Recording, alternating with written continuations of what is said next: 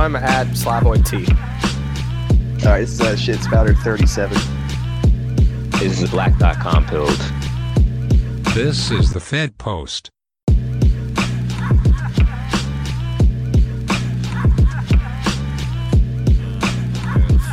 just run through everything uh, pretty fast. This, this surprisingly a lot. I feel like last week's episode was fucking a year ago, like the, the GameStop thing. I feel like a lot has happened since then. Um, I guess we could start with this this AOC thing and the. Uh, I just I, it's fresh on my mind because I just saw Rashida Tlaib uh, was giving like a similar speech and she was just like, uh, Tal- yeah, Tlaib, yeah, exactly. And she was just like doing basically the same thing, and AOC was like on her arm, and like she was crying. Did you guys see that video? I saw uh, like a little brief second of it. Yeah, same here. Yeah. she was like, all I could do was thank Allah at that moment that I wasn't there. Pretty based.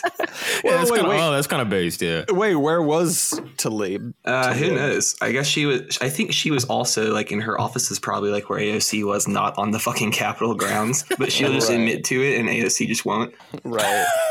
Dude, see that's that's that's what you know distinguishes the winners from the losers is AOC's willing to to make a real tale out of it. Oh yeah, you gotta double down when you're caught in your bullshit in this type of media racket. You can't you can't succumb to it until tell the truth now. Dude, for sure. Yeah, did you, did you see the the TikTok of her? Like, I just like like I didn't watch any of these vids in full, but like AOC was like standing up and like showing how the door was in front of her and like was like reenacting it. It was just mad cringe. I didn't like I'd heard about it before I'd seen it. I just couldn't believe that she was really like going all out with it. But like, yeah, I mean, she's saying like the Capitol officer was trying to attack her and then saying that he didn't give an extraction point or something like he was like giving misinformation then she changed the story later about it like Oh yeah, yeah She's like, it's at first, I was like, she didn't go to the extraction point. She said because she was scared that her fellow congressman may try to harm her, uh, Shout or out like Cruz. act to take her life. yeah, yeah, totally. Which would like be like kind of based if someone attempted yeah. it. Like, I'm not saying I'm advocating for that, uh, but like, if there happened to be a scuffle or two in Congress or on the Senate floor, I wouldn't be mad. Like some fisticuffs going around.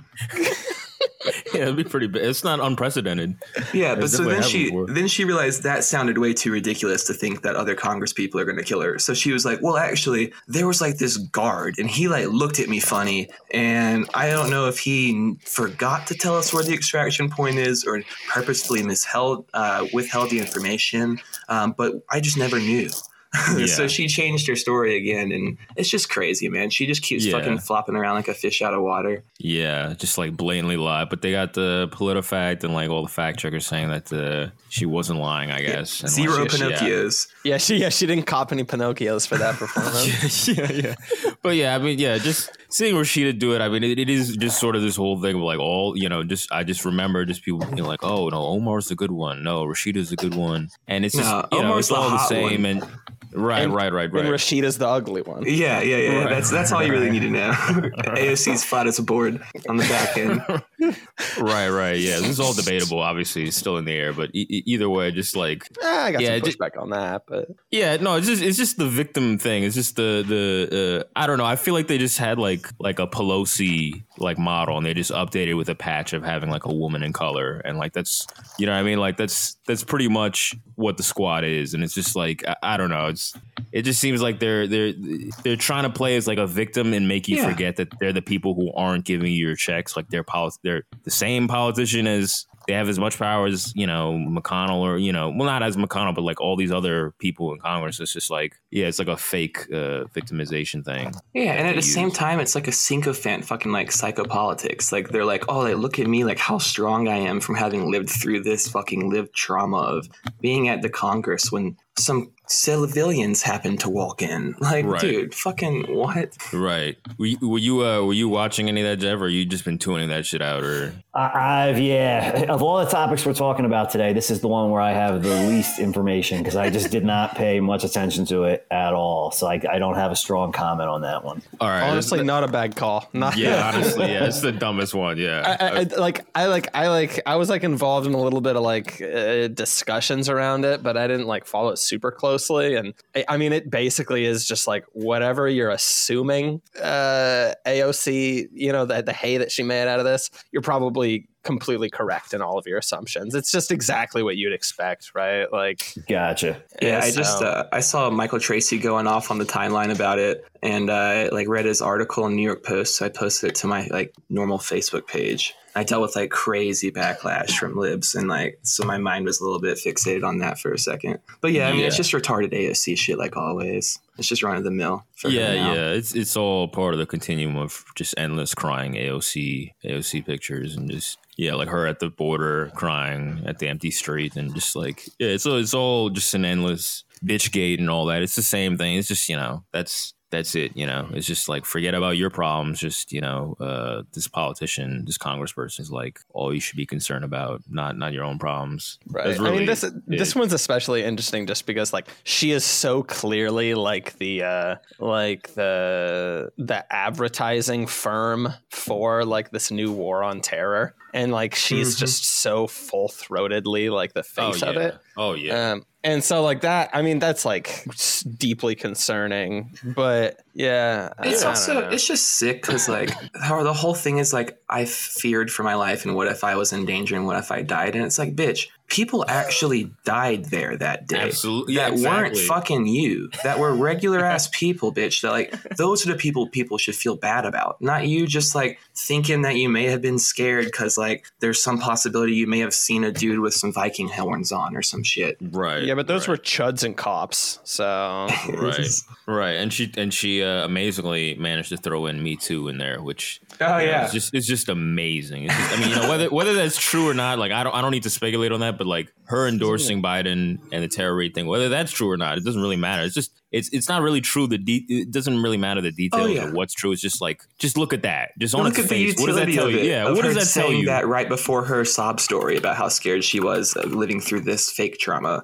Like, okay, bitch, whatever. Yeah, I guess it's gonna come back. I mean, it went away for Biden's thing, but I guess Me Too and and all and BLM and all this shit is just you know it's gonna it's whenever gonna come back. useful, Yeah, well, yeah, exactly. Yeah, but it is uh, sickos. yeah, there's that, and I guess um, what's the other thing? Uh, the Times article that that Time magazine, you mean? yeah yeah, yeah Time yeah. magazine. Yeah, That that shit shit. broke my brain for a little bit. That was wild. Yeah. Did you read I through mean, it? Yeah, I mean, I went through. I mean, I read the whole thing. I read it a couple times. Yeah. um, yeah, it was very interesting. Uh, you know, I read it with the mind to try to interpret what the intent behind it was. Uh, like, I, I, because I always assume something like that is not an accident, right? Like, there Right. just weren't all these different organizations that were, you know, interviewed for that piece.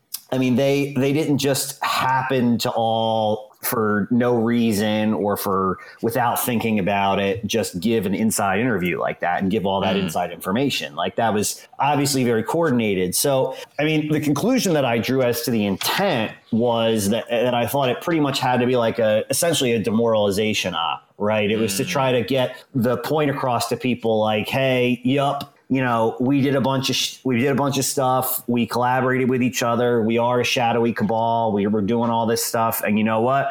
We're gonna come right out. We're gonna say it, and there's not a damn you thing you can do about it. so don't right. don't start thinking that like you can vote or organize to use a trite term there or whatever. But like you know, or do anything that you know is gonna make a difference. You might as well just give up uh, you know, go back to your house, stop voting, and we'll let the fentanyl come into your neighborhood, I guess. Right, right. Log off and Um, grill. Yeah. yeah, right. Like, I, I, I think that was sort of the idea. Like, it's a demoralization thing. Now, I mean, that's not without its uh, downsides for sort of the the ruling class, right? Because when you when you come out and you do something like that, I mean, you're they're giving up a couple things. I mean, first of all, number one, like the U.S. system typically doesn't operate this way. Uh, you know, it operates with whether you believe the democracy we have is real or not doesn't really matter. It's always had that sort of sheen, and enough people believed in it that that acted as a legitimation mechanism, right? Like that's what kept the United States at relative peace. It's what's sort of made the whole system work. Um, and also the other thing that that you know function that that serves is it, it sort of obfuscates the exercise of power, right? If you, when you combine sort of like a, a democratic system with like a very free market system, power is very obfuscated. When things go wrong, like you lose your job or things are getting more expensive and you can't keep up with cost of living, you don't necessarily know who to blame, right? Because the the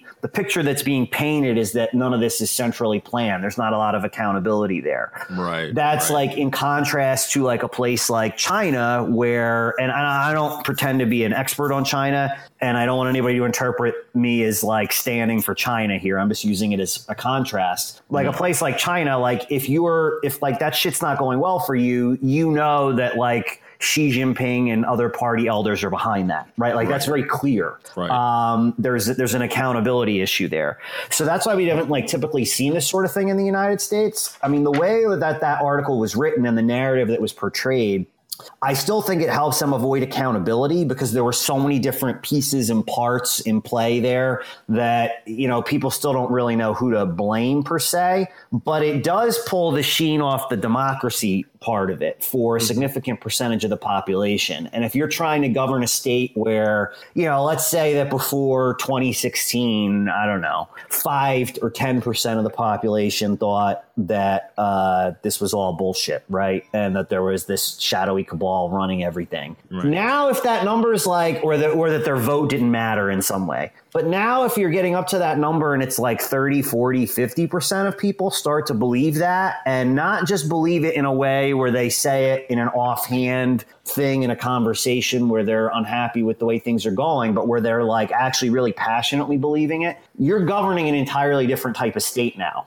Uh, where, y- you know, I, I don't know if that makes sense, but No, totally. there's an entirely t- new type of governance you're going to have to engage in if that's the population you're governing now. Yeah, it comes down to more of like a coercion rather than consent building. Right, exactly. Right. And it's a step towards formalism, right? It's a step it's not a you know, it's not a full step. It's not like a Chinese level of formalism where somebody's very clearly in charge, but it's I think they're trying to straddle a half measure now. In terms of formalism, they're trying to fit into some sweet spot in between where say the US and other Western democracies traditionally have been and where like China is. And I think the reason they want to sit in that middle spot is they want some of the benefits of increased formalism, you know, uh, but they don't want the accountability to go like full China level. You know, that that's my sort of take on it. Right. Yeah. I, I yeah. I think I think all these things as they come out and and the way it just looks on a surface level is that yeah, this is all smoothing the transition to China. And I mean, I used to say that like last year, and and I, I don't know, it felt like a little conspiratorial, or even just just saying like, oh, you know, there's a there's back rooms where these people decide these things, and you know, just like with a lot of stuff, you know, that when you talk about power in general, and people, you know, regular normie people sometimes have a hard time uh, grasping this thing where they'll say, "What you really think there's like a room, or there's like a uh, you know where these people are talking about these things and deciding these things." Like it's And a it Zoom seems- call, not a not a. Yeah, yeah, so, yeah. Now it's a Zoom call. Yeah, yeah. Well, they just find it like uh very far fetched or like uh fantastical or whatever. But like it really, you know, I mean, then you see these articles where these people can't help but brag, and I mean, I don't honestly, I don't know if it's a, a demoralizing thing. To me, it seemed like you know, I've, I've been around these like people like in in in my career or whatever, and like they, they a lot of them on these levels like are sort of oblivious. You know what I mean? And just sort of like Yeah. in, a, in a bubble and just sort of like self congratulatory all the time. And I mean, I wouldn't be shocked if these people were just bragging and like patting themselves on the back and just had no idea how it sounded. And I mean, on the level, I mean, on a service level, it doesn't sound that crazy uh overall. I mean, it's just like, all right, the left is there, the TSA is there. I don't And know. It sounds pretty blatant, dude. The language they use is pretty fucking wild. Yeah. No, listen, listen. Well, listen. I mean, I think the whole thing was blatantly rigged. I think it's super rigged. But all I mean is that like they left enough of like a gap Oh, yeah. where it, it could be kind of brushed away. Because there were libs in my replies that were just like, "Oh, well, you know, this is all legal. This is all Sure. technically legal and all that." And like, you know, we kind of knew they were already somewhat uh, had the same interests or whatever. So what's the big deal? So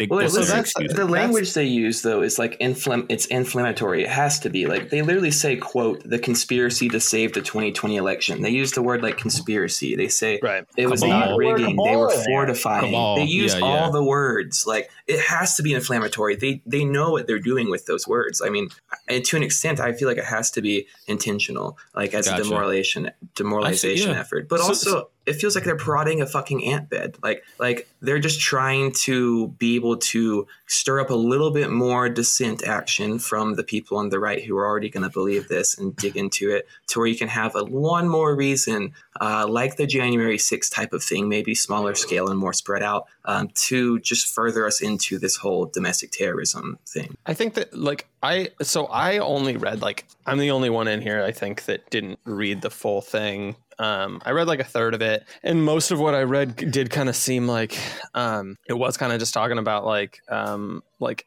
Im- information campaigns, right? Right, Which right. seemed like patently obvious already. Right. Um, for, I, I'd be I'd be interested like in it. It'd probably be helpful like for our listeners to like have one of you guys like maybe uh, describe out what it. Um, what I wrote down a touched fuckload of quotes from it um, Oh, that I for sure. just Let's- like particularly despicable. Yeah, Yeah, that's yeah, that's yeah, yeah. I definitely want to hear that. I think my one take is I I did talk to my girlfriend about it because she had read it, and uh, I mean, again, I- I'm the guy that didn't read it, so take it with a grain of salt. But um, like I remember a couple weeks ago, I was talking on here about like um, like when you just kind of like like the highest form of just like memes that you can kind of translate anything into um, is just kind of like making making anything just kind of like an eye roll worthy cliche right? Like talking points and and any political issue you can just you can just kind of like introduce that into the mainstream um, and once the normies have gotten a hold on it if you say you know the the position that's counter to whatever the libs is it gets like a groan and an eye roll. And like and i think that like that's i think that that's really like intentional and that's a really specific uh, effect that's kind of engineered. And i think that that's kind of partly like because i'm reading this shit right? And i'm like why are they saying this stuff? Like why like no one's making them say this shit. Why are they doing it right? And i think part of it is because like um you you bring it up yourself um, and like apologies if this is like kind of an unfocused way of putting it but like you you introduce this this topic into the mainstream you know so you they can have like the the establishment can kind of have their hand planted on it and kind of have control of this thing before you know it it goes off into the wild and they and they kind of get that level of of ownership over it so that it can just quickly become you know this thing that the smug lib can just go yeah i mean like it's not like anyone's hiding this like Right, right, right. Times Yeah, just exactly. said this the other day and like exactly. and- but, but Uh, I not have a even classic example of this, by the way. The, the classic example was remember for maybe the two months before the election, they just said, "Hey guys, just so you know, on election Yes. night, Donald Trump's going to win big, Yes. but that doesn't mean anything." Like, you know, yeah, yeah. Yes, exactly. Zuckerberg was on Axios saying like, "Hey, don't be surprised if it takes three weeks to count the votes. Mm-hmm. Don't worry about that." I'm like, "Oh, word, okay." You know what I mean? Telegraphing, telegraphing, Yes. right there. Like, what That's else? not to mention the fact that like on actual like Instagram and Facebook, no matter like if you scroll past three posts, there's going to be a little warning that's going to pop up uh, that just is thrown into your timeline willy nilly that just says reminder about election results fraud, and it's just like there is nothing wrong with mail-in voting. These are just as secure as anything. Blah blah blah. Like literally just like widgets and gadgets on your timeline that are like libified for TV babies to read and say, "Oh well, look,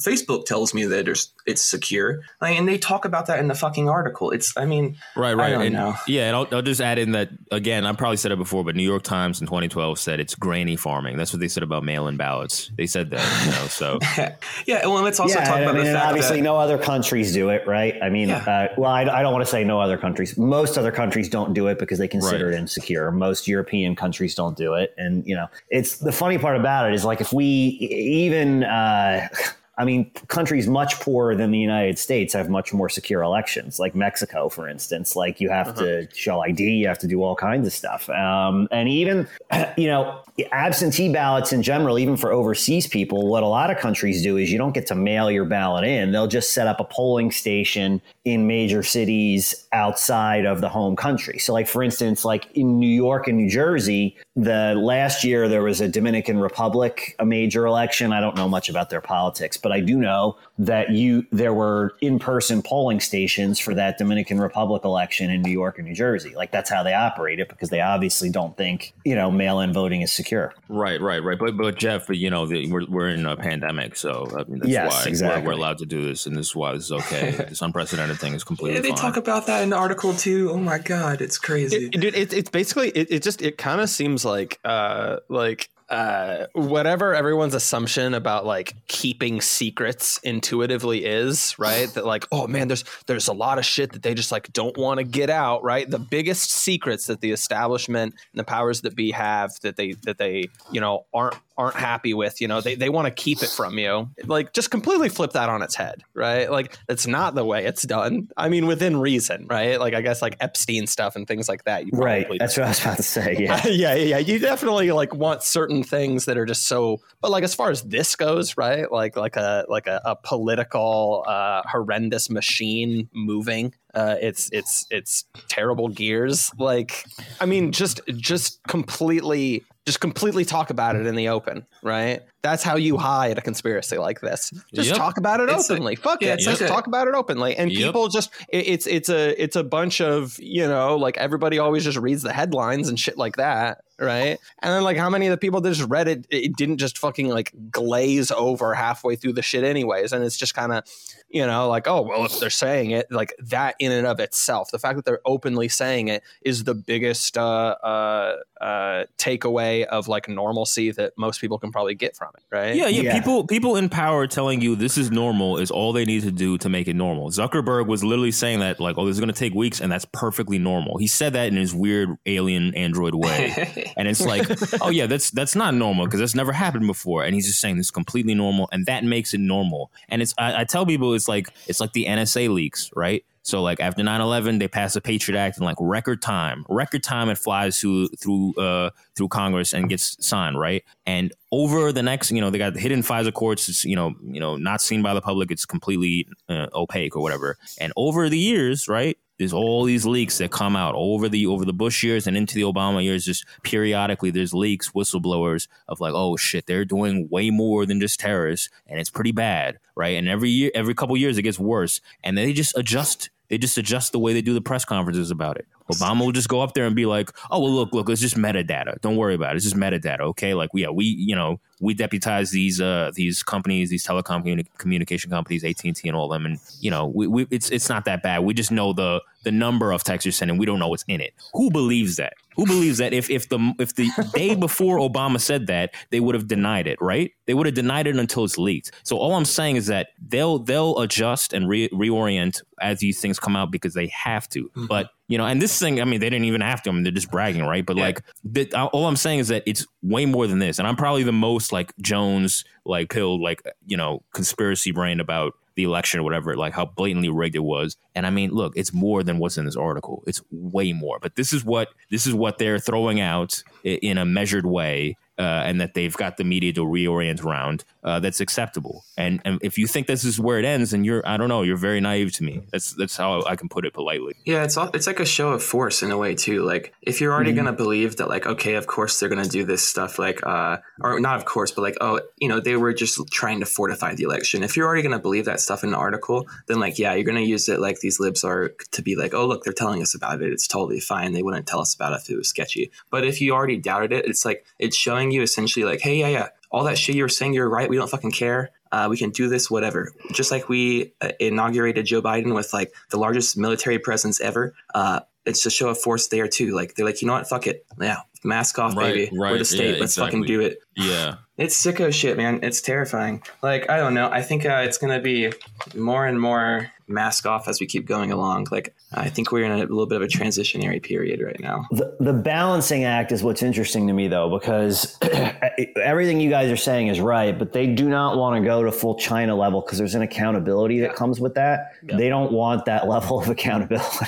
you know what I mean? Like we, uh, it's they actually want to do. I'm not saying they'll be successful, but they want to do something worse worse than what China does. They want to be able to have like maybe not 100% of the control, but if they can get 75% of the control while having only 25% of the accountability by sort of obfuscating the way the power is exercised, they would go with that like 100%. They would love that. And that's like, so, I mean, to give you just an example of what I mean that's a little more concrete. So, like in China, like if you want to say something on social media that um, let's say that the Chinese ruling class doesn't want you to say, like the Chinese government just says, like, oh, you can't say this, right? Right. Like that's the end of it. Jack Ma says some stuff he's not supposed to say. Jack gone. Ma disappears for a couple weeks, right? Like that's just that's that's how it works.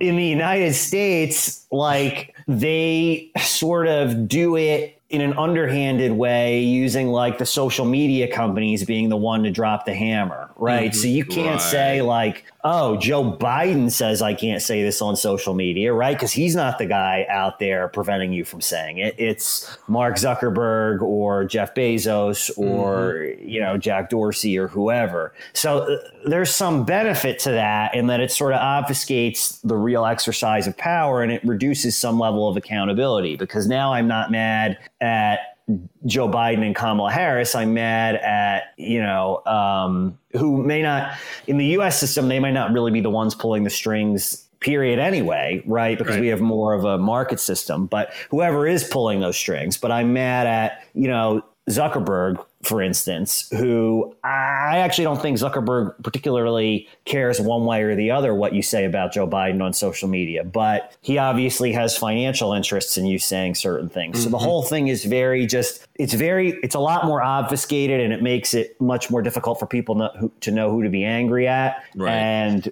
it, redu- it creates uh, far reduced accountability, which I think they see as preferable. That's yeah, that's absolutely true. And yeah, I mean, that was that was a big part of it was the disinfo thing, and just like I don't know, it's whenever I hear the, the media talking about disinformation, it just seems like news speak to me. It's just like it's just so brazen, and and you know we all remember the AOC panels, you know, uh, berating Zuckerberg or whatever, being like, you need to stop the fake news that's going on on on social media that are getting these boomers excited or whatever, and like you know, and Russian disinformation, you know, that that was part of that too. But now it's just like anything basically against us is just Yeah. all disinformation, and we need to clamp. And that's what they talked about in the article. Is just like it needs to be clamped down on. They talked about changing voter laws to help mm-hmm. against voter suppression. It's all newspeak. They're doing the voter suppression. They're the ones who are doing the disinformation. The people who are talking about that, they're the ones who are doing it. So it's just it's just amazing. In the Those article, they talk hearings are about really good uh, example of uh, obfuscation too, because you know you can watch those hearings and you could come away with the opinion. Some people will watch it and come away with the opinion, well, like, oh, Zuckerberg doesn't really want to be censoring, but you know, AOC forced him into it, right? The government forced his Right. hand. And a whole other group of people will watch that and say, like, well, you know, we'll maybe not see that hearing or they won't draw that conclusion and they'll blame Zuckerberg himself instead. So it confuses and obfuscates. Like that serves like a very Exactly. useful function. Exactly, exactly. Yeah, they're working in tandem, but it makes it it's kayfabe. It's just like, oh, we're Yeah. we're upset at each other, you know, for whatever. But like, they already they already figured this out a while ago. They already know the script, and they're they're it, it, it's mutually beneficial that they uh that they uh flag uh, random fucking tweets is like, oh, this is disputed. Uh, you know, the election. This is disputed for election claims or whatever. Like, you know what I mean? It's all it's all or even that. beyond that, like burying shit with algorithms and stuff. Like I can even like say in the article they talk about how they quote unquote pressured social media to take a harder line and use data driven strategies to fight viral smears. What the fuck is a viral smear? And what the fuck do you mean data driven strategies? So essentially they were saying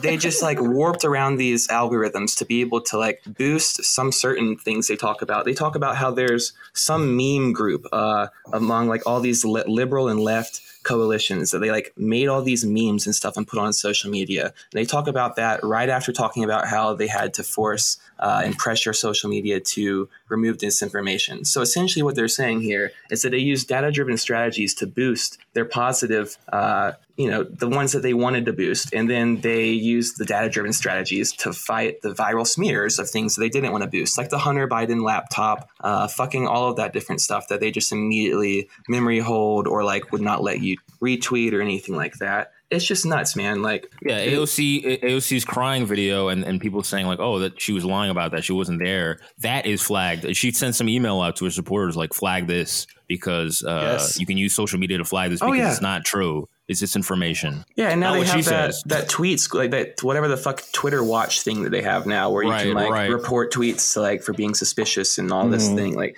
I don't know, it's fucking Hall crazy. monitors. Yeah, Birdwatch. Yeah.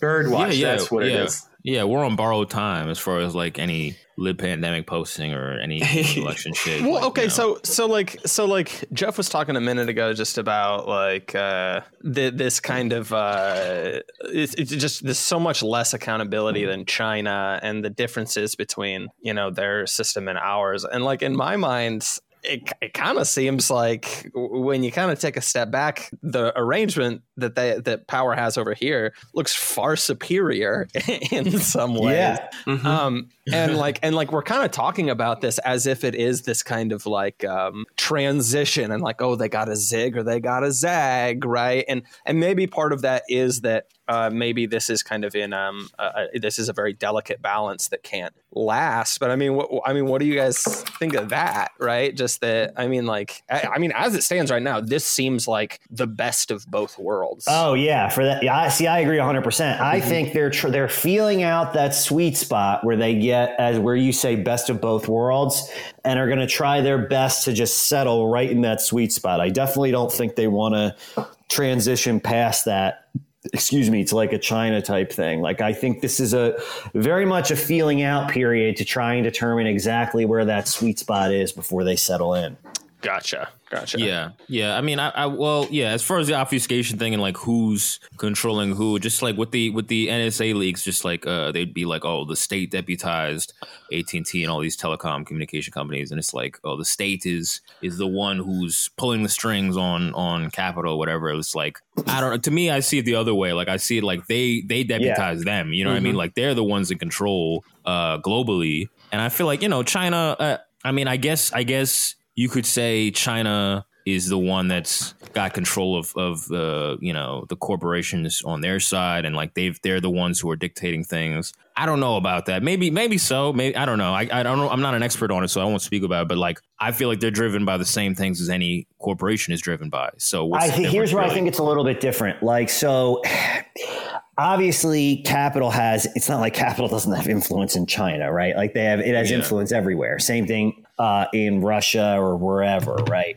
But some of these other non-Western countries they they are like the way I put it when I write about this online is they're they're like real countries still. So even though like capital might have influence, China is still like a real country with like an actual national project that they care about, you know, and things like that. The United States doesn't even rise to that level. The US is not, I don't think, in any meaningful way a country. It's just basically a shopping mall. Uh, Right, it's just right, a market. right. Like it's just nothing. So I, I, I do think this is that is different in that you know China because they are trying to do a national project there. Uh, that's why they have like a more formal sort of arrangement. And again, I'm not saying that China's national project is good per se, but I'm saying it exists. Similarly with Russia, Russia has, and Russia's not necessarily similar to China, but Russia's got like a national project, like it's a real country, uh, whether whether you like it or not. The United States is a whole different thing. Like we're n- we're nothing essentially, just other than the United United States is just a market. We don't even have citizens. We just have market participants. Yeah, there's no uh, collectivism here, unlike there. Yeah. Yeah, exactly. It's it's nuts. And then somewhere in between there, you have Europe, which I think is trying to feel out still whether it, you know, uh, if at one pole you have the United States where you have no national project at all, and at the other pole you have say China or Russia where you have a fairly robust national project. You know, the European Union to me right now is sort of feeling out where does it want to fall? Um, And if it if it's going to fall on the national project side, it's I'm not saying it'll be authoritarian and dictatorial like China. I'm not I'm not implying that, but uh, they are sort of, and I think there's a lot of forces battling each other and arguing in the EU right now um, over, you know, do we want to have some level of a national project or do we want to be like the United States where we're just sort of an amorphous, sort of alienated market. And I think that's what you're seeing in some of these European elections in places like uh, like Italy is a good example, right? Um, wh- when you look at the differences between their parties and what's going on in their elections, or even sometimes you'll even see this um, sort of pull and back and forth within the same politician. And I think France is a good example of that, where sometimes Macron seems like he wants to basically be a new Napoleon and revitalizer of the French nation. And other times during his presidency, he seemed like a guy that was just in like a Joe Biden type that was just installed by capital, right? Uh, he seemed more like Right. that early on. And as his presidency's gone on, he's more moved in a like a Napoleon direction, not, not necessarily a dictator. I just mean sort of this revitalizer of the French Republic. Um, so it's, you know, I think there's a lot. Europe is very interesting to me for that reason. Not to go too far off topic there, but Right, because because Fran- yeah, the yellow vest and all that. Like, I guess he's he's got uh, a bit more pressure to uh to yield that way. And they also uh, have stronger national identities in these European nations for the most part. yes, right. yes, absolutely. So is that so? Do you think that's um? So so you would say because we've had guests on here that have different takes on on all this. So like, do so you would say we need more of the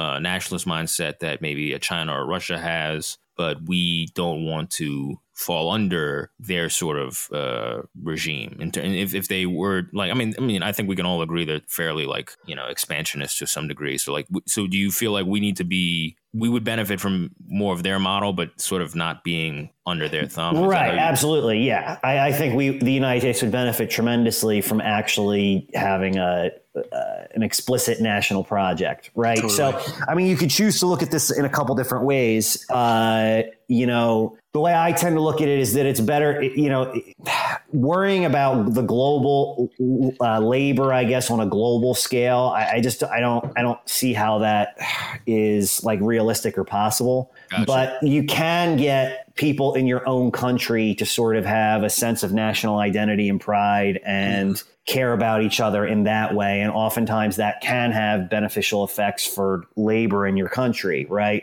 Like a And national solidarity type movement. Historically, that has that has happened, right? And I'm not saying that in that's happened in the Marxist sense or whatever, but I mean that is a thing that has happened and has improved people's lives. And I and like you said, it doesn't necessarily have to be the way that China does it. Um, there are other countries, I think, in Eastern Europe um, that are attempting to do this and maybe navigating it, um, you know, differently than China, but having some level of success. Uh, but yeah, I hope I rambled a little bit there, but that's my answer to your Yeah, question. Yeah, you can have like a strong like national project where you like emphasize on protectionism and like substituting local production and stuff for imports while like also positively benefiting these dependent nations that we already ravage through like imperialism. Because you would through that national project you would automatically be pulling back some of that imperialism anyways. So like in a way having a national project that's going to be focused on um, you know kind of not necessarily like anti-imperialism as like a flag banner for it, but more so like trade protectionism and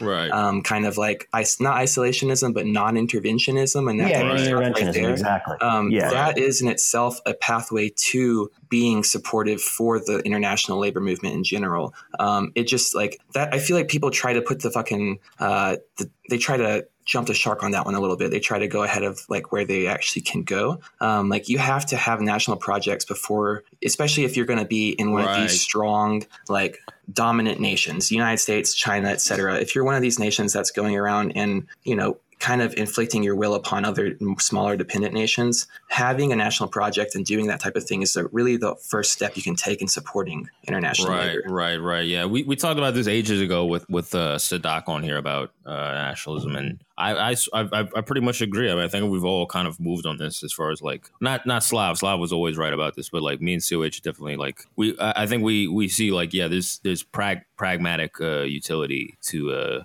to starting there, and it's sort of what you just said, Jeff. Like uh, you know, if, if you want to think about the uh, the global hegemony and you wanna you wanna address that, I mean, I don't know. It's sort of like that's that's that's a lot to chew. You know, that's a, that's a lot to handle uh, on first go, and just sort of like it's like the you know, I think of it like put the put the mask on yourself before you help anybody. Like, what do you Mhm. how, Yeah. what are you gonna do to Yeah. help these people? Like, you you're fucked up. Like, your your shit's all fucked up. Like, you're you're not even the poor people in your country are, are starting to border a, a third world uh, uh, livelihood. So like, what do you what are you talking about? You don't even have a country. So like, you know what I mean? Like once one- I. I I'm not uh, necessarily pro nationalism, but I, I do see the utility in it. I do see the utility in like having that approach strategically. So that's that's how I view it. I think I think I think it is a good uh, framework for for getting a lot of these things moving in the right And you can direction. also, y- sorry, I was, I was saying you can also build, you know, just speaking 100% pragmatically, you can build allies with it too, right? Because uh, it's hard, it, you know, it's hard for workers just to do stuff on their own,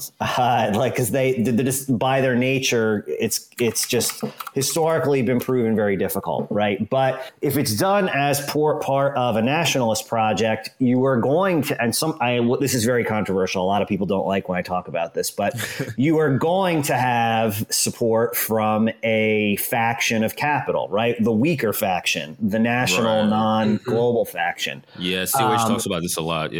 And you can play that in your if you even if you're a part of labor you can play that in your favor because you can uh, you can extract concessions from them in an exchange for support because they need you in a way Right. that international capital doesn't um, so that in and itself is you know i think has utility and pragmatic value Yep. Yep.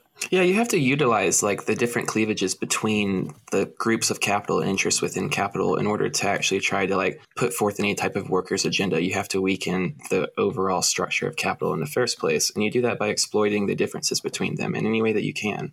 even historically, I mean, the this is another one that uh, sometimes riles people up, but history's mostly been moving by intra elite conflict, right? I, I know that the traditional Marxist take is that it's it's by class struggle, but I just I don't think that's historically accurate. I think it's mostly, um, and I think Marxism is useful for class analysis, but I think history has moved forward predominantly through intra intra elite conflict. So if you want to move forward something for you know the proletarian class or whatever, they're going to have to get involved in that conflict one way or the other. Um, and it doesn't mean that the people that they're aligning with are even their friends. It can just be strategic alliances, right? Uh, you know, uh, Julius Caesar didn't want to align with the plebiscite, but he did because that was the option open to him, right? So, you know, uh, I, I think that that has um, practical application in today's time as well. Yeah, I think so, without a doubt. But like anytime you talk about anything like this, you're going to have people start screaming about red brown alliance and about fucking mm-hmm. being a fascist and everything like like that, without understanding that we live in a society where like yeah, some small business and small producers and like fucking kulaks exist in our society, and you can't just forget that. And like we like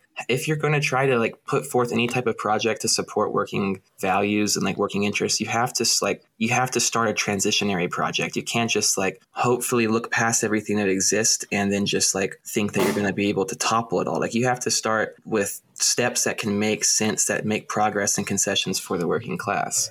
The argument against that, and I- and unfortunately, you know, someone might disagree with me who has this position, but that I've heard when I've made that argument, and to me, this is just too bleak and too dark. So it's not an argument that I particularly subscribe to. But is that is the accelerationist argument where like we've just got to get it where like everybody's wiped mm-hmm. out and mm-hmm. everybody's immiserated, and that's when we're going to get revolution, right? Jeff Bezos owns everything. it's we all work for him. Yeah, like I, I just I can't wrap my head around that one or How do you that one. expect to like be promoting like saying that you are for the interests of the working class when you're just trying to say that you hope that the working class plot gets worse and worse? I and hate worse? that shit. Yeah, I hate that shit because it's just so funny that you end up perfectly coinciding with everything they want to do. That's so funny. Like every Yeah. position they want, everything they want to do with global trade and war and all that, you're co-signing with all that, but in a revol- in a communist way. Yeah. fuck I've that, referred to yo, this- Fuck that. Yeah, I've referred to this online as the Marxist Bezosist position. Yeah, um, which is a-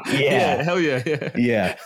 It's like it's like leftists trusting the plan. Like it's like Yes, fucking it, retarded, it man. is. Yes, Yup. exactly. That's what it is. It's it's leftist plan trusting. Yeah, it's like, I exactly. get Fucking, it. it, it's fucking internet brain shit, dude. It Like, is. Yes. It's like shit that these Yes. people don't have actual stakes, and they're internet armchair people that are just like, well, maybe if some other people have terrible lives, like maybe that'll make some other people think about it differently. And it's like, no. How about like if you're actually going to try to proclaim yourself as being a part of a political project or trying to build a political project in the interest of the working class, why don't you actually look out for the goddamn working class in the first place? Like, and not just in some grand scheme meta way, but like in some actual material change way. And like, you can do that with also having a grand plan for having larger change. Like, I'm not saying that I think reformism is the only is the route that we have to go. Is like as that's the the grand plan is like if we just slowly chip away at capital forever and ever we can fix it. Like no but i think we have to make concessions when we can in order to improve our lot and then further empower working people with like resources and the ability to build upon that and like maybe try to build a tiny bit of capital or accumulate something for themselves and their family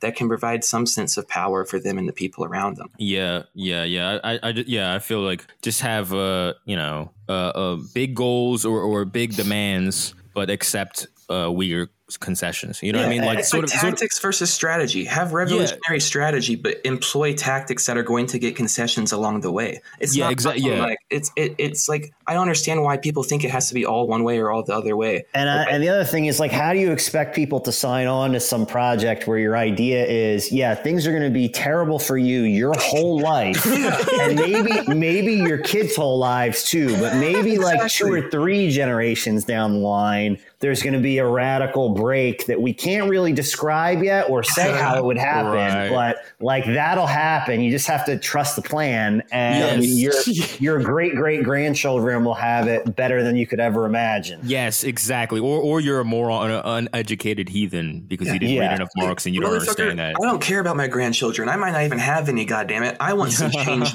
now. Like what the fuck? Yeah, yeah. It's it's hard balancing. I mean, talking to people, it's always hard to uh, uh, it's always hard to convey where you draw that balance between you know being idealistic and being pragmatic. But I, I definitely I definitely say ask for the full measure, right? But like you know, uh, accept the half or expect the half. But I don't know. It sort of comes down to people or Democrats or whatever asking for like a quarter or an eighth, and then you get you know a sixteenth. You know what I mean? Like that's sort of how it looks. But like it's it's hard to it's hard to convey that because everybody will interpret that differently and draw those lines differently. But yeah, I, I definitely feel like you, you gotta have you gotta have a realistic mindset about it. You you have to you gotta have a fucking I don't know. I mean, even just to garner support, man, you have to Yeah, do that. exactly, exactly. Who's gonna? Yeah, exactly what Jeff said. Like, who the fuck is gonna vibe with that shit? Like, oh, well, read these ten books and then talk to me, and then you'll you, once you're in my cult, this will all make Yeah. sense to you. It's like shut the fuck up, man. Like, Once you've read my translation of the Seven Seals, you'll know exactly, Exactly. how it's, it's millennial. It's, it's like millenniarism, or what you know. I'm not pronouncing it right, but it's like you know, it's like a millennial, a millennial, millennial cult. You know what I mean? Like, Yes. where, y- y- yeah,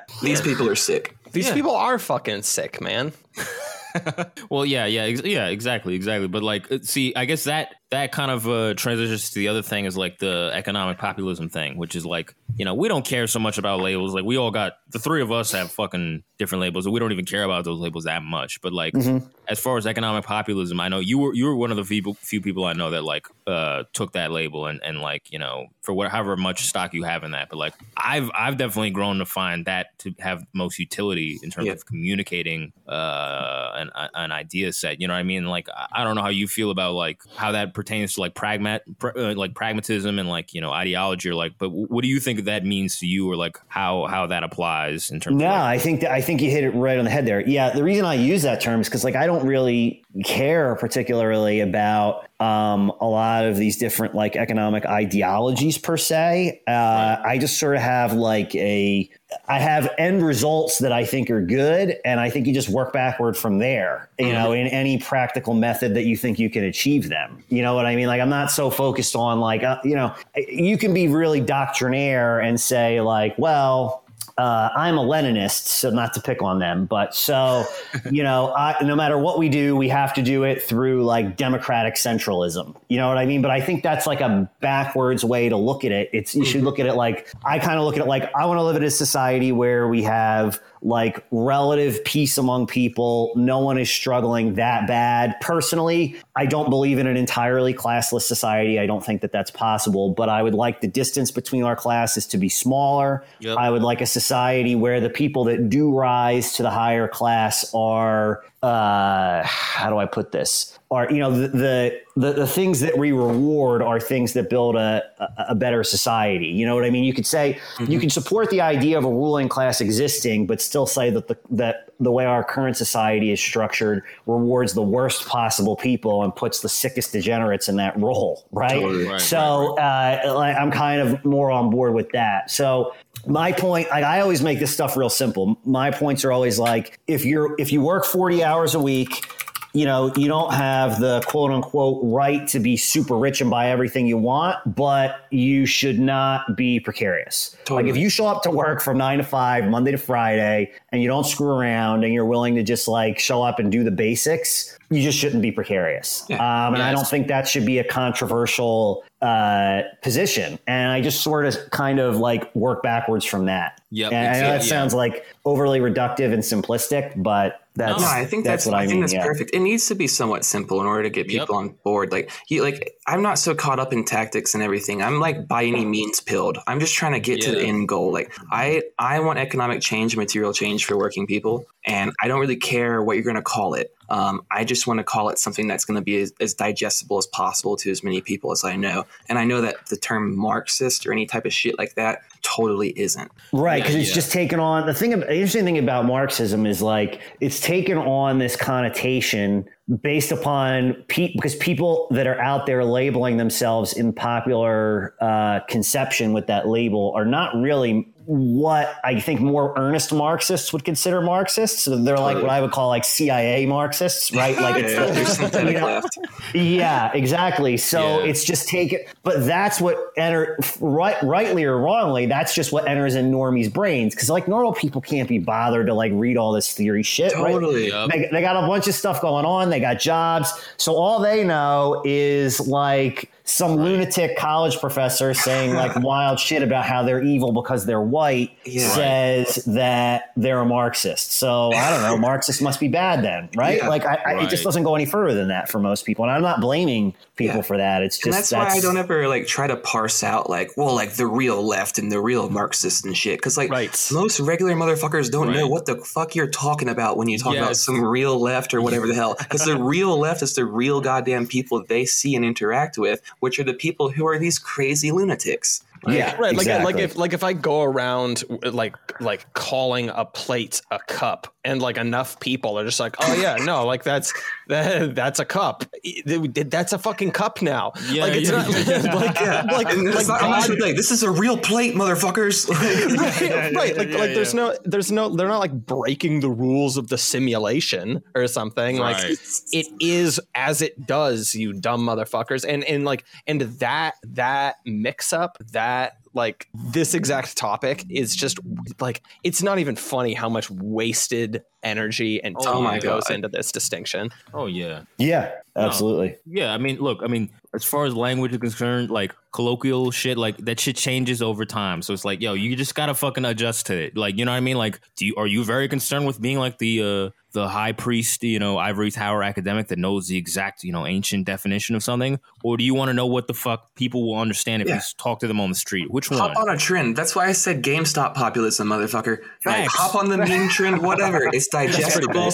it's on some by any means. We're just trying to get the bag. Like, do it. Like, you Yeah. know? yeah yeah yeah this yeah the the the shit is is just not accessible. And yeah as far as like you know you, you might say hey you know i'm for uh you know medicare for all or I'm, I'm for like healthcare for all people or like nobody should be dying because of this or housing or education or whatever. You say that and somebody might say you're a capitalist or they might say you're a socialist for having for that same belief two different people Yeah. might call you. So it's all subject it's all relative. So it's like why that's why you know the three of us come from different you know ideological backgrounds or upbringings or whatever but like we we sort of all fall under the same umbrella of just like yeah whatever. What the fuck ever. Like i don't i don't really care how you want to call it or how you identify. I don't really care. Like you know i mean as long as it's you know precarity i think is what you said is that's how i define it when people are like oh why don't you say proletariat or lumpen pro or say all these fucking nerdy ass terms instead of underclass whatever? I don't give a shit about that because most people don't know what the fuck that is. And if it's a term that you have to like you know uh you know get all get all snobby about it and be like well actually the proper definition of this is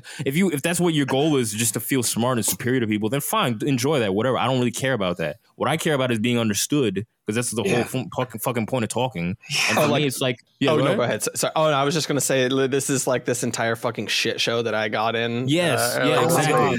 These fucking losers. These fucking losers. I'm sorry. Like, if you think that if you think that just saying like upper middle class isn't basically just an adequate way of describing most of these concepts, then like I, I- I've got bad news about like the efficacy of your political project. You Motherfuckers loser. are arguing about terms that haven't been used in two centuries, talking about some like, well, petty bourgeois actually means this. Dude, I haven't even ever heard someone say petty bourgeois in real Never. life. Never. Sometimes these, these terms lose their utility too, and Yeah. like so Yeah. even in highly theoretical argument, like you know arguments, like something if you weren't talking to a normally normie, I don't think uh, petty bourgeois. I think that's a really good example. Really uh, encapsulates anything useful anymore. So, Jeff, what do you what do you think of like uh of Bitcoin as like a vehicle for uh you know? I mean, people say people say there's a lot of potential there in terms of like being uh you know more of a, a sort of like anti-establishment uh, means of currency or whatever things that are less you know less Yeah, I influenced mean, by uh, central powers. So, what, what do you think of all that? Yeah, I mean, I'm I mean, I'm biased because I work in the industry, right? But I mean, I'll give you my uh, like thirty thousand foot view here as to why I think it's important and at least a useful tool. Um, you know, in, in terms of that, you know, the first distinction I want to make is like I'm only speaking about Bitcoin here. I'm not speaking about uh, cryptocurrency generally, which most of the uh, you know cryptocurrencies that came later are essentially just basic pump and dump scams, um, which had you know corporate sponsorship. So like I'm not really going to address those per se, but with Bitcoin.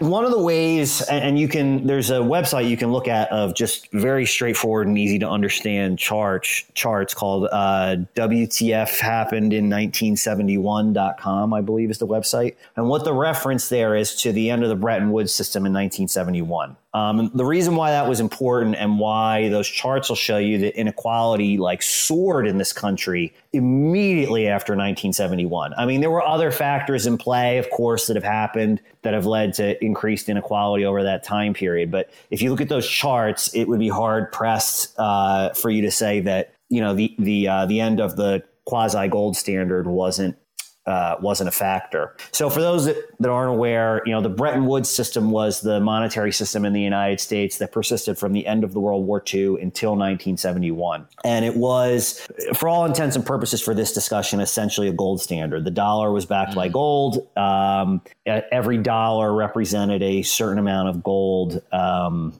which was held by the U.S. government. Uh, it's oversimplifying a little, but for purposes of this discussion, that's fine. And the reason why that was that was important is because without that gold backing to the dollar, it allows the government to sort of uh, print unlimited dollars, or actually not even the government, excuse me. It allows the Federal Reserve, which is not the government. It's an important distinction. The Federal Reserve is actually owned by its member banks. Um, to print unlimited dollars. And that has increased inequality since we went to that system. We came off the gold standard through something called the Cantillon effect. Um, and the Cantillon effect basically says that when you print additional currency, the benefit of that additional currency disproportionately goes to the people who touch that additional currency first. And it's actually not all that difficult to explain why that is. So if you imagine uh, a closed economy where the only thing for sale was 10 widgets, and all of the currency which was available in that economy was $100 every widget would cost $10 right? So if anybody in this little tiny closed economy wanted a widget they'd have to pay 10 pay $10 for it. That's the only thing that was for sale. If we increased the amount of currency in the system or the amount of money and we doubled it and we did that in an even way where we just said everybody that has a dollar now has two dollars. Well what would happen is widgets would double in price but we, you know, they'd now be twenty dollars because the economy would have a grand total of two hundred dollars in it. Right. But we'd all be in the same boat, right? But I'd be paying twice as much money for my widgets, but I'd also have twice as much money, so I wouldn't really care one way or the other. But that's not the way that monetary expansion works. So what really happens is when when the monetary supply is expanded, let's say CRK and I are in this economy, right? Well, when we go from $100 in the economy to $200 in the economy, imagine that CRK got that full extra $100 credited to his bank account and I got none. Well, in the beginning, what's going to happen is that $100 that went into CRK's bank account, it doesn't hit the economy immediately because it's just sitting in his bank account for a while. So CRK gets to use it before anybody else and he can use it when widgets are still only 10 bucks. So like he's getting a sweet deal on widgets. The more money of that that he spends as that money starts to circulate through the economy, then the price of the widgets are going to go up. So if I'm the guy, just a little working guy at the end of the line, you know, by the time all that extra money makes its way into my bank account, well, widgets have already doubled and I got screwed because other people got to buy those widgets in real terms a lot less expensively than I did. Gotcha. So the, the cost isn't going to go up just because the money was printed. It's got to be a reaction to people. It's got to be out there floating in the economy. It's got to be Gotcha. circulating. Exactly. So the you know because otherwise you know the widget makers don't know that the, that the money doubled. It just that's just a natural supply and demand reaction as money sort of flows into the economy. So that's how the Cantillon effect works, and it's a major driver of, uh, of, of of inequality. And in the United States, I mean, I used a silly widget example, but in the United States, when new money is printed, typically what happens is it's it comes from the Federal Reserve and it goes to the member banks. So they get the advantage of being able to purchase assets with this new money before it's fully circulating through the economy, and everybody else gets screwed, right? So uh, a sound money, which has a ba- which has like backing by something rare, which historically has been gold, uh, you know, prevents you from being able to do this because if you issued new dollars, you had to have new gold to back that up. So that was a sort of a hamstring on your ability to issue new dollars. Without that hamstring, what happens is like in the United States, a lot of times we just don't raise taxes. We just what we'll do instead is if we want to let's say we let's say even we want to do a new social program that was a good program. Um, let's say we just wanted to do Medicare for all right? And instead of raising taxes on rich people to pay that, maybe we'll raise taxes a little bit, but we're going to increase the national debt to cover the rest of it. Well, what happens when we increase the national debt like that is the debt doesn't actually get paid off in the way that people think. What happens is the Federal Reserve essentially prints new money, and that money gets used to pay off that national debt. And that money, again, when it enters the economy, it doesn't inure to the benefit to poorer people first. It inures to the benefit of the banks and their wealthiest customers first. So effectively, what that does is when you're even in it with even if that spending is on a new social program, like you know this hypothetical Medicare for all, it's not being paid for by taxes on the wealthiest. It's being ta paid for by a hidden tax on the poorest people um, because it's sort of a essentially a Cantillon effect tax. And a lot of times it's not. It's even worse than that because this new money printing isn't even done to finance a social program. It's being done to finance stimulus that's going directly to the banks, like's been happening for the past year and a half. Right. Um, that's not even going to the people at all. It's not going to a, a social program at all Oh, yeah. whatsoever. oh, so yeah, right, right. The idea Obama behind and all that, yeah. yeah, right. So the idea behind uh, you know Bitcoin is well, we can't force the government to adopt the gold standard to get rid of this, but we can create a parallel monetary system that it has a fixed supply. So there's only ever it can be 20 algorithmically 21 million bitcoins, um, and it doesn't have a centralized control system. So the idea here is this gives people an alternative monetary system to opt into over time, which can potentially accomplish one of two things. And I'm agnostic as to which one of these two things happens because they're both positive either way. If if Bitcoin is successful, number one is as Bitcoin increases in value against the dollar, in order to protect the dollar, the government has to react by not inflating the monetary supply so much, right? Which would reduce the Cantillon effect uh, which has some obvious benefits for all the reasons we went over. And then the other more radical thing that could happen over time is Bitcoin increases in value so much that the dollar hyperinflates in comparison and actually falls out of use as a national currency. That's a more radical, uh, you know, conception of the future there, um, admittedly either one of those are positive outcomes. Um, whether or not this happens or not, you know, it's a project that I think is worthwhile, and it's something that I put my time into because I do think that it makes a uh, it has the it has the potential at least to make a tangible difference um, in people's lives for that reason. Usually, the pushback that I get when I explain it as something that has potential to make a positive impact in people's lives is that well, you know, if that ever started to happen, the government could just shut it down. The problem with that argument, that which is true, uh, you know, there are some people who are involved in Bitcoin that will tell you that that oh, the government couldn't shut it down because it's decentralized. Well, that's literally true, but the government could, in fact, outlaw what are called the fiat on ramps and off ramps, meaning basically the places where you buy Bitcoin for dollars, which would more or less lock most normies out of it. And it would go back to being something used for black market transactions. So effectively, yeah, the government could stomp this out in its tracks if it really wanted to. The reason why I don't think that'll happen, and the reason why I don't think that's happened yet, is you're you're sort of playing uh, the greed of government officials against them. So the idea here is that government institutions and even banks and things like that are made up of people right? So if I'm running a bank or I'm running the Treasury Department, I don't really give a shit if this fiat system, which has been good to me uh, up until now, continues long term as long as my family gets rich, right? And if I see this Bitcoin thing and I think this really has potential to take off, it kind of seems like a better deal for me to just buy in on it while it's still early and then reap the benefits to myself personally rather than uh, you know try and outlaw it and preserve the status quo system. So in that way, yeah, I mean, there are some, you know, for lack of a better term, I'll use a squishy term here, bad people that are going to benefit too if Bitcoin takes off. But strategically, I think that's a worthwhile trade off. Um, so I don't know if that answered your question.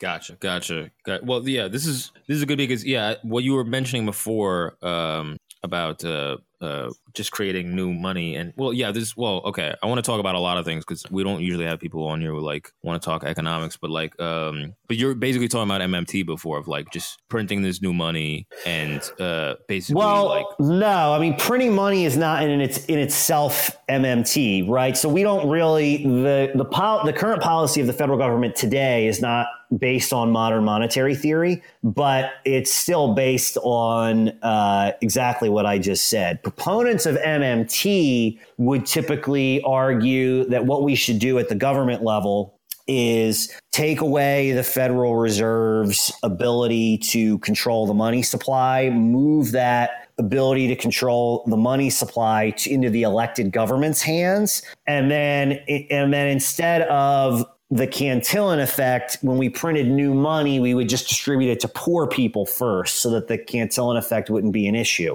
like what you were saying before of like um, M4A, like quantitative easing, Yes. like towards towards M4A first, basically towards services. Right. That's a decent way to think about it. Yeah, in your head. Right. That's so when you think about someone like Stephanie Kelton, right, who's like a very uh, um, uh, prominent proponent of MMT, that's usually what they're talking about, right? They're talking about moving to more that sort of system. MMT itself actually just describes a theory of money, not necessarily a prescriptive system, but the system that they usually prescribe is what you just explained there. Something, you know, obviously more complicated than that, but something along those lines. The problem with that, in theory, that would work. Uh, you know, the the stuff that MMTers talk about, you know, would work in theory. I just think it's really hard to do. Like, imagine if you moved the money printing ability to Congress. I mean, do you really think that they're going to be incentivized to, you know, make sure that that new money goes from the bottom up instead of the top down? Because I don't.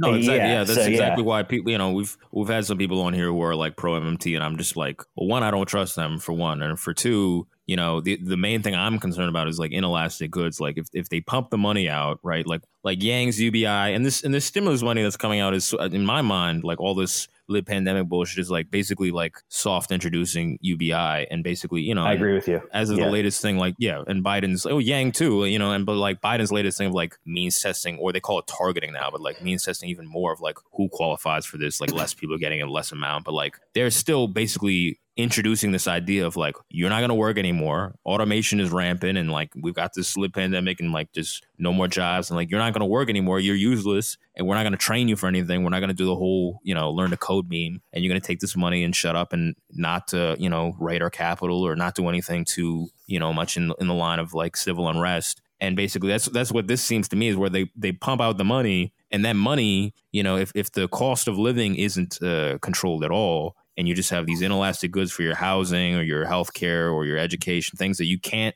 affect, like your your uh, you know, you you can't affect what you just have to pay for it. There's no control over like insulin or whatever. Like they can just spike that price, and that money that was handed, you're just a middleman. They just hand the money to you, and you hand it to them, and it's sort of like you've got no you know it's it's it's like a ploy to make it seem like they're helping you but they're not really helping you you're just sort of like the the go between Yeah, here's the thing. Here, people Yeah, he, I, right. Uh, here's the thing. One of the one of the things that I'm uh, I really worry about often is obfuscated power. Okay, because then we don't have a good sense of who's getting screwed and who's screwing who, as as opposed to outward exercise of power, right? And that's one of the reasons. And I don't want to. We can talk about this a little more later in this conversation if you want. But like why I think like Michael Lind's sort of proposed system of corporatism that he talks about is very good because it's the opposite of obfuscated power. Money printing the problem with it is it's very obfuscated power. It's very difficult for people to understand and conceptualize who is losing out in terms of purchasing power and who is gaining. So you're really relying on your politicians, you know, under the most proposals that MMTers make to exercise that obfuscated power in a beneficial way when in fact it's going to be hard to hold them accountable accountable for the way they exercise that power because of the obfuscation. Mm-hmm. So so so how, so you feel like the the MM, MMT would be more obfuscation, basically. Yeah, I mean, well, I mean, in theory, I mean, it's not in terms of paying stuff for with new newly printed money. I mean, we're doing that now. We just do it through the Federal Reserve. Uh, I think the like in an MMT system, I think that we'd just be doing more of it. Uh, you know, I don't know. It might not. It might not even be per se worse than what we have now. It might be neutral, or it might be. Uh, it might even be slightly better. I don't know, but I don't think it would be significantly better for the reasons I say. It would be hard to hold. It's really hard to hold the money printers accountable because it's really hard to figure out where that money's going when you're printing it and who it's benefiting. Whereas it's really easy to see, like, okay, we if we have a hard money system and the way we pay for stuff is we tax certain people, take their money, and then use that to buy stuff for other people. There's a lot of accountability there. Like everybody can see what's going on. But when you're financing that sort of stuff through inflation, that can be very unaccountable and very obfuscated. Right, right, totally. Yeah, I totally agree. And um, I guess the other thing uh, is basically like, do do you?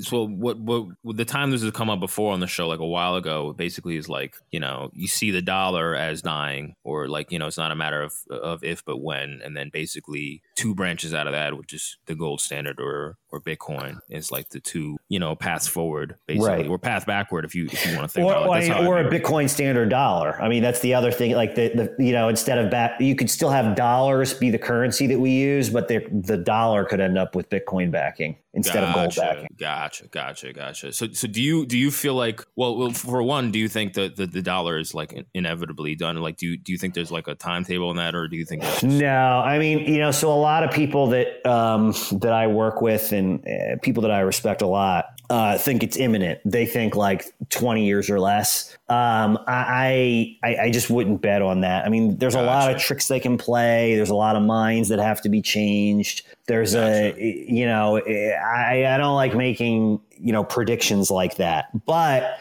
you know, it's. Uh, it's something that I think is worth my time, but like I wouldn't. If you were like, oh, would you bet all the Bitcoin you have now on uh, the dollar dying in the next twenty years? Eh, I don't. I don't think I would. take I'm not saying I would bet against it, but I don't think I, you know, outwardly go and confidently make that bet. Gotcha, gotcha? So, of the three, so so you basically you saying that gold is the is the weaker link of all. Yeah, gold is it's just it's it's easy to manipulate. Um, it's it's it's easy. It's much easier to manipulate than Bitcoin is because Bitcoin is so instantly auditable. um, because you have this public blockchain, so we can be assured that the ex- Right. yeah, the supply is not being expanded. Whereas with gold, you end up with this phenomenon called paper gold very often, where um, people, uh, companies will write claims to gold for gold that they're not actually holding. Um, and then that claim, which is essentially a piece of paper, gets sort of like traded around as if it were gold. Uh, so there's a lot more like chicanery that can go on with gold that's more difficult to do with Bitcoin. Wow. Okay, that's really interesting because just intuitively, I thought gold was like the least manipulated of, of the three, but that that's that's really interesting to know. Yeah, gold. I mean, the way it works is sort of Bitcoin is the least manipulated, gold is the second least manipulated, and then dollars and silver are both very manipulated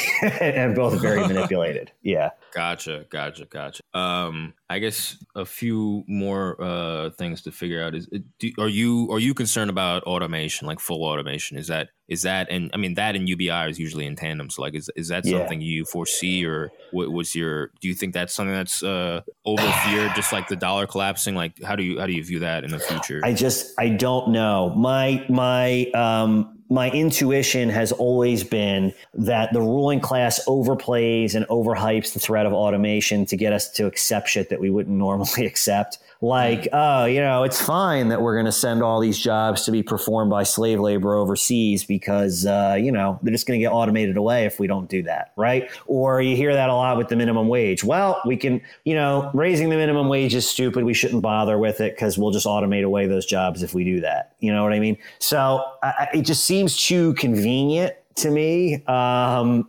uh, that it, it seems like every time you raise the specter of automation, you sort of give the ruling class everything they want if you buy into it. So that that just naturally makes me skeptical that it's. I'm not saying it's not going to happen at all, but that it's as serious of a problem as it actually is. Gotcha, gotcha. Yeah, I, I'm I'm definitely terrified of it. As like China and automation, I think are two things I'm definitely concerned about. I, I mean, See, my, my take on China is a little bit different. Like, if you, I probably would have agreed with you six months ago. Um, now, and this is not, I'm not pro China. I just think that China is a useful foil to play against our own working class right now. I mean, excuse me, our own working class, our own ruling class right, Right, now is what I meant to say right, there. Um, Is a useful foil to play against our own ruling class right now. I, because the impression that I've gotten is that our ruling class is actually a little bit concerned about China because they have this national project, that China has a little bit too much influence over global capital in terms of getting them to do stuff that they don't want to do.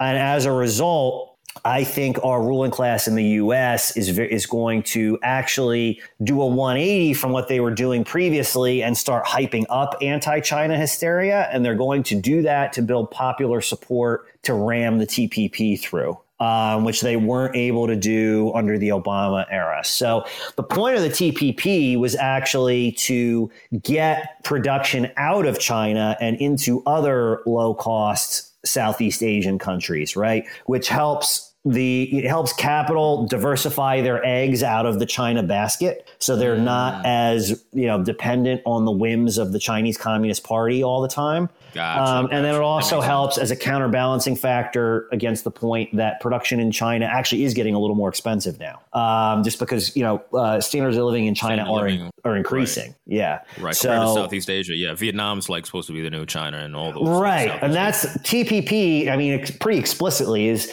so that some of these giant global corporations can do less production in China and more in Vietnam. Yeah.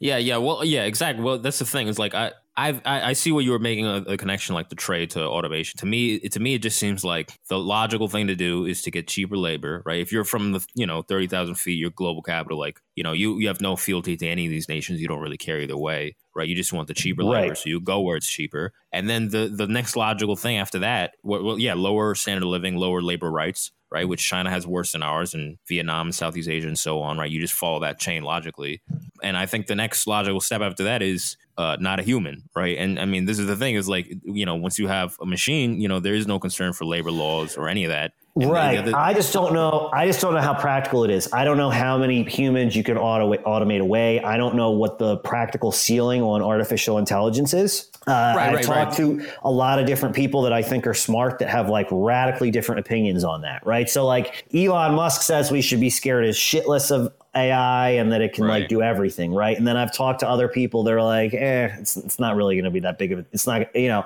it's going to get better, but it's not going to be, we're not going to end up with Skynet, right? So I, I just, I don't have the technical background to know the answer to that question, I guess. No, sure. I mean, I, I think the, the two components are intention and capability. I think intention is Yeah. clear. That's that's undeniable. I agree Uh, there. Capability is the thing where you know I have you know respectful disagreements with with a lot of people about as far as like how soon it can be. But in, in my mind, like yeah, I'm not an expert on it, but to me, it's just like it's pretty undeniable that the amount of like laborers in a factory today are less required than what they used to be ten years before, ten years before that. You know, self checkout and and you know just like you know my friends who you know people I've known who've like you know worked in Amazon or whatever, and a lot of these warehouses, the distribution facilities, like they they need less people. They got more machines doing a lot more work. It's just it's only smart business for them. So I mean, intention is clear. Yeah, the capability debate again, like you know, we need experts to you know people who know it better to to parse that out. But in my mind, I mean,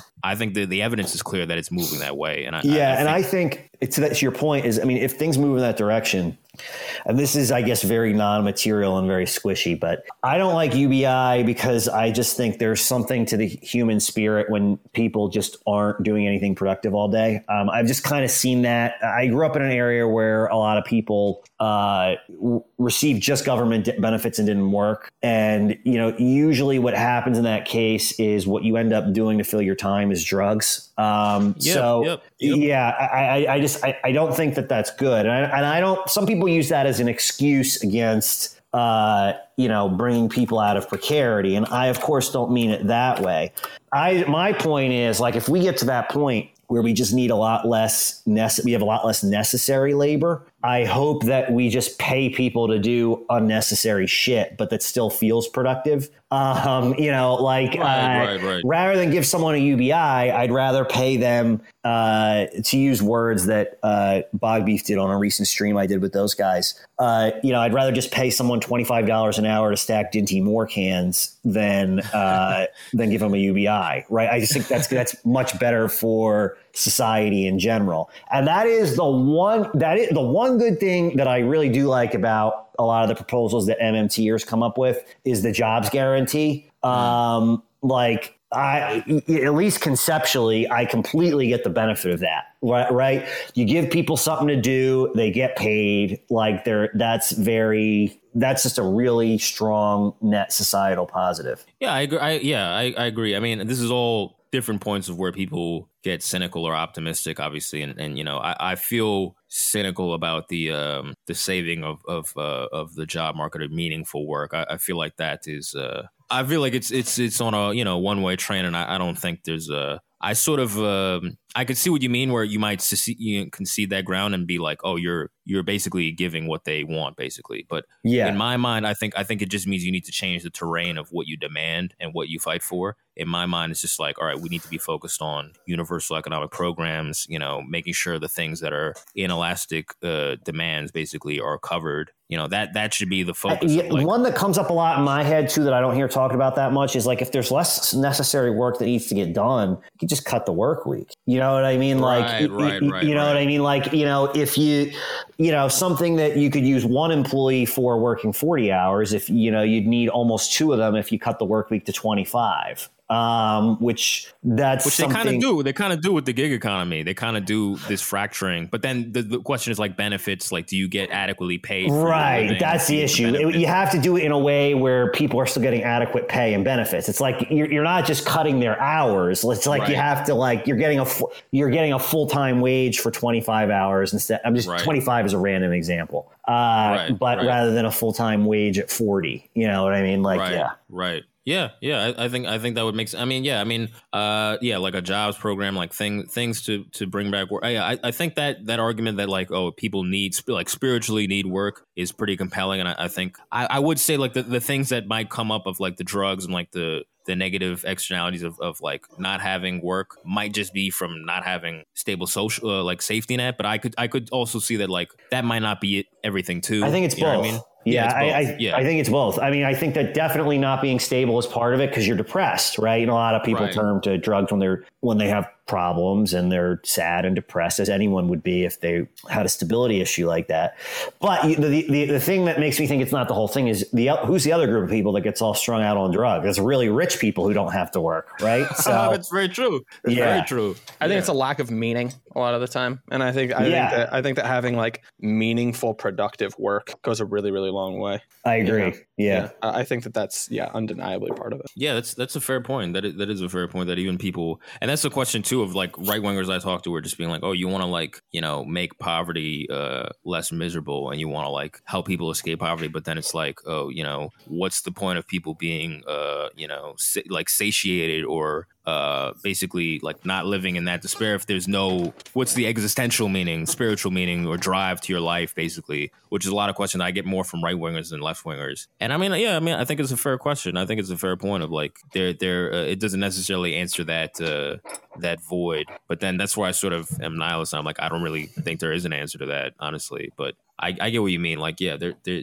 I, that I don't even cause a lot of necessarily know problems. if I don't even necessarily know if it needs to have like that like confident of an answer of like this is what a meaningful life objectively is. Like I think you can right. even kind of like approach it in a kind of a cynical way of just being like, well, this is like a tried and true recipe for kind of at least like gaming that part of your brain into Correct. thinking. Yeah, yeah, you- yeah. Because Like, that, that's like you can you can make a very cynical argument in much the same like so I am Catholic I am a believer but I also acknowledge that you can just make a very cynical argument in favor of religion for the same reasons right? And I think all the same arguments hold up whether you do it cynically or um, or uh, non-cynically I don't know I'm should- looking for a better word than that but I think you guys know what I mean Yeah, kind of like, kind of like, like almost like, um, like instrumentalizing these things. uh, or- I, I, oh, yeah, or utilitarian almost. Yeah. Yeah, Like, uh, what, yeah. what do you mean? What do you when you when you use um when you use uh, religion as kind of a parallel? What exactly do you mean?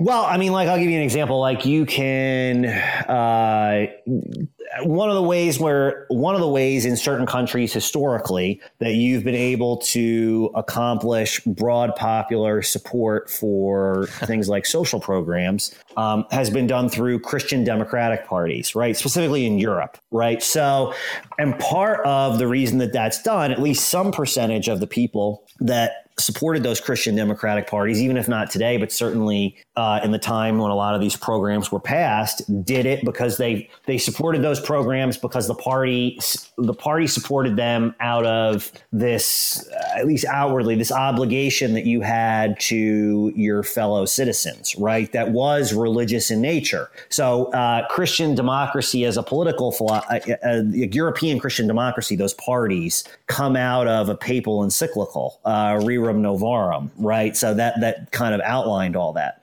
So you can look at that and you can say, okay, well, I'm Catholic and I believe what the Pope wrote in Rerum Novarum was correct, and that's why I support these sort of social relations. Or you can look at it cynically and say, well, who cares? Uh, you know, enough people believed it that we got it done, right? Either through some combination of people that truly believed it or people that didn't believe it but just supported it because it benefited them materially. Uh, it still got done. Does that make sense? Yeah, yeah, yeah, yeah, ab- Yeah. absolutely. I, I mean, it's it's it's it's like a it's like a political form, like, like right. Yeah. Right. Yeah. and, and I and I think that I think that uh, like when people hear that they like immediately think that that's like an insult, and I think that's kind of funny. But like I don't even mean it as an insult, and I think that yeah, looking at it that way can be really uh, helpful. Yeah, I agree, and I, and like you know, like I said, I'm a believer, and I don't find that I, I don't think anyone should find that insulting. Uh, it just it's just a reflection of reality. Yeah, yeah, yeah, Uh, yeah, and I, I- think that um, it, it, it's almost kind of like uh, to put it in maybe kind of like dumb terms. Uh, like I, perhaps one of the reasons why it can be such a uh, useful tool um, is because uh, just like bringing it back to what I was saying about memes earlier or something like it's a it, they're they're they're these kind of insulated communities that have uh, this catalog of their own you know terms and symbols memes if one would like to use that term. Uh, like uh, at the ready shorthand for communicating Right. ideas and values in a way that um, I think that like liberal capitalism has hollowed out all public spaces to make it just so that they're basically just canals for ejecting and pushing in the latest uh, Yep. uh, symbols and meanings, and and Yep. this is something that I've talked uh, about in the past a little bit. Of like, uh, while I do think that, like, I, I guess, like, ultimately, I wish on some level that I could think in like, I, was raised, you know, kind of in a secular household, but and I kind of wish that I would was able to like kind of rewire my brain to at least think whatever religious people think. I, I kind of want that on some level. Um, but like uh, I ultimately think that there's it's it's probably best not to go backward uh, towards those things. Having said that, I think that uh, the they they're these kind of spheres that have withstood at least better than other spheres uh, that hollowing out that I described earlier. Well, right, and what they what they've specifically withstood, I think, is uh, commodity fetishism. So Yeah. I think we've reached a point, like in a, a country like the United States, where almost like it's almost like an extreme commodity fetishism, where we just we we just every every aspect of our lives we think about just our brains just operate completely in market terms, right? It's to the point where I think a large percentage of our population can't even not think that way. Um, and at a minimum, I think religious people, and not all religious people, but some amount of religious people have maintained some ability to think about the world in a way that's not market mediated. Yeah. Yeah, yeah, yeah, yeah, I- yeah. I Yeah, agree. I mean, we I- talked about this- I think that's a really sorry. I didn't mean to cut you up, but just I I think that's a really concise way of saying what I said, and I yeah, Yeah. I, I think that's that's a really good way of putting it. Yeah, yeah. I think I think we where we come together on, on, on a lot of this is like you know I don't necessarily care about like uh, religion or or or family or I wasn't raised that way or, or I kind of was but I just didn't care about it. But like either way, like you know I, I- I'm more concerned with like what they're trying to replace it with, right? Like say I'm not that wedded to those uh traditions or values or whatever i am concerned with what they're replacing it with. And what they're replacing with it is fucking nightmarish you know nightmarish consumerism like hollowed out empty shit. Um so that's why i'm sympathetic to people who who uh you know feel like that that's more something we need to uh to hold to to uh sort of reject this what they're doing basically. And I, mean, I i totally get that. I mean i think i think that's valuable. I don't think work itself is that uh i don't have any like uh romanticism about work itself myself. I mean i just think i think every generation works so that the next generation works less. I think that's been the like trend of I think human that's history true. yeah, Yeah. I think that's been the trend of human history, and like you know, if if you know the road of that is you know uh, that that the next generation is a little bit more full of like fuck ups that like you know AJ Sopranos or whatever that are sort of like you know what I mean, like basically like uh, listless or whatever. Like if that's the trend of it is, I mean, shit. I mean, that's just the way we've been going. I mean, that's just what we're designed to do. And I mean, I don't. I think there's meaning, new meanings you can find out of that. And you know, as far as like the rich people being like on drugs and all that, I totally agree. Like they they're just listless and you know they just fall into like hedonism and, and despair or whatever. But you know, I don't. And, and my response to like the right wingers too is like I don't want everyone to be rich. You know, that's not my mind mentality. I just don't want them to be precarious. I don't want yeah, them fucking. I think that's that's mine as well. Yeah, Yeah, yeah, and yeah, exactly, and that- that's why I don't want to conflate the two of like you know of, of people. Some some people on the right will be like, so you want everyone like living rich, like the rich fully people, or whatever. automated luxury communism. Yeah, exactly. And on the flip side, there's a lot of leftists who want that, and I don't. That's not how I view it. I just don't want people fucking scrambling around just to you know just to get by. Like I don't. That's what I don't want. So you know what I mean. And if I don't think that will create a lot of like uh spiritually like bankrupt people. I don't No, think I necessarily don't think so either. that. Yeah, yeah, yeah. No, I agree. I agree with that. But guys, I, mean, anything I, less I- of a I don't think eliminating precarity is, is is is the thing that's going to. Yeah, I agree with you. That caused that. Yeah. Right. It just it just reminds me, and maybe it's a, a little bit of a, a side note, but that just talking about that in those terms just reminds me of of just the framing of like you know anything short of uh, uh, politics that isn't striving for a classless society is totally just a compromise that we need to reject. It's kind of a callback to what we were saying earlier. Yeah, yeah, exactly, exactly. Yeah, and yeah. I mean, yeah. I just I, I think the UBI thing is is sort of like the in between of like, do we give these people work and meaning, or do we give these people like some stability? That's sort of like they're in between finessing like of those two things, and like you don't get stability because it doesn't. It just gets consumed up by you know housing or, or all these predatory people uh, that take your money, uh, and then there's you know you're not getting any value of like having productive work either. That's their. That's, Yeah. I feel like that's their goal, but they're in between of like just dealing with things, so just shut everyone up and like you know wh- whatever whatever side you fall on that as far as what you think the real solution is. That's clearly not the. It's clearly not either. It's clearly them trying to like And uh, Hilaire Belloc talked about this in his book, like over a hundred years ago, the servile state. Uh, you know, the UBI is basically the concept of the the servile state that he described a hundred plus years ago, and his his general idea. He was wrong about certain things. Even even there's things he wrote in the servile state that in his later books he sort of changed course on. But um, the one thing I think he was right about is that like capitalism was like it was unstable. It had too many contradictions going on because eventually you'd get to the point where capital was centralized in like a tiny group of hands, but they still needed consumers. But those consumers were also their employees. So like you're at the same time incentivized to pay your employees as little as possible in order to earn uh, to earn, to maximize your profit. But if you do that and you take it too far, then you don't have consumers for your products, right? Because they can't afford to buy them. So the servile state was basically his prediction for how things would go. He didn't talk about UBI specifically, but that uh, there'd be you'd see in the future. He predicted like uh, basically programs that would give people just enough to be able to consume, but they'd still be sort of in a miserable state of affairs and not have control over their own lives. Um, and, and I'm not I'm oversimplifying his thesis and his book there for purposes of this. Um, you know, discussion, but I, I think that's whenever I think of UBI, I think of Belloc's servile state. Yep. Abs- yeah. I, I I have yeah I have similar like uh uh fears of how things will turn out and yeah that that totally makes sense to me. Um but uh yeah I guess before before we go is uh is there anything you wanted to plug before we before we left off here?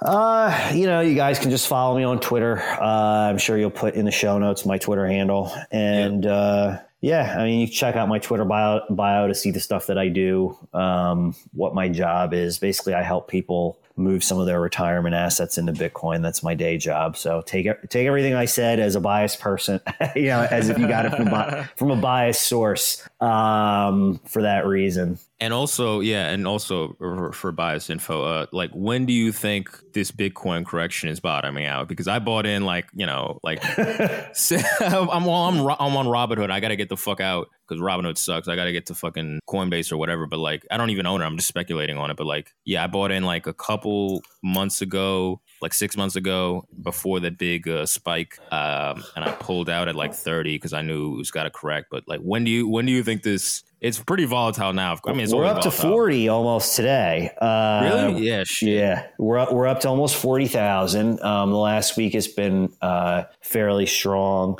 You know, it's hard to say. Uh, the the overall trajectory is much easier to predict than shorts. You know, over years than it is looking at things like months when they get in and out of the market. So I never try to time anything. Um, unfortunately, I don't have good advice in terms of timing. The most Do you think the hundred? Do you think the hundred uh, uh, projection is is Yeah, like, so? I, I was about to say the most um, persuasive pricing model I've seen is the stock to flow model, which was put together by this guy. It's uh, Twitter Anon. Plan B is his name. Um, but you can tell from his you know modeling, obviously he's a quant. Whether you buy into it or not, he's a guy with a financial background. Um, and you know his model would seem to indicate that yeah, within the next anywhere from the next from this summer through next summer or something like that you'd be looking at $100000 bitcoin um, so you know you can take that with a grain of salt i certainly i'm not in the price prediction game but uh, that's out there I mean, yeah, that's yeah. It's amazing. It's amazing watching what's going on. I mean, it's just uh, yeah. People close to me are like very like following it very closely, and I've just been sort of like watching from afar. But like, yeah, it's it's it's crazy. It's it's crazy so far. But um, yeah, it's good to know. But uh, yeah, I think that's everything we were gonna get to. I don't know if there was anything else. Uh, no i think we uh, i think we had a good conversation here i had a good time guys yeah, Yeah, it was is great having you on, Thanks, man. thank Yeah. you very much for having me Much appreciated, man. Thanks. have a good one Take care.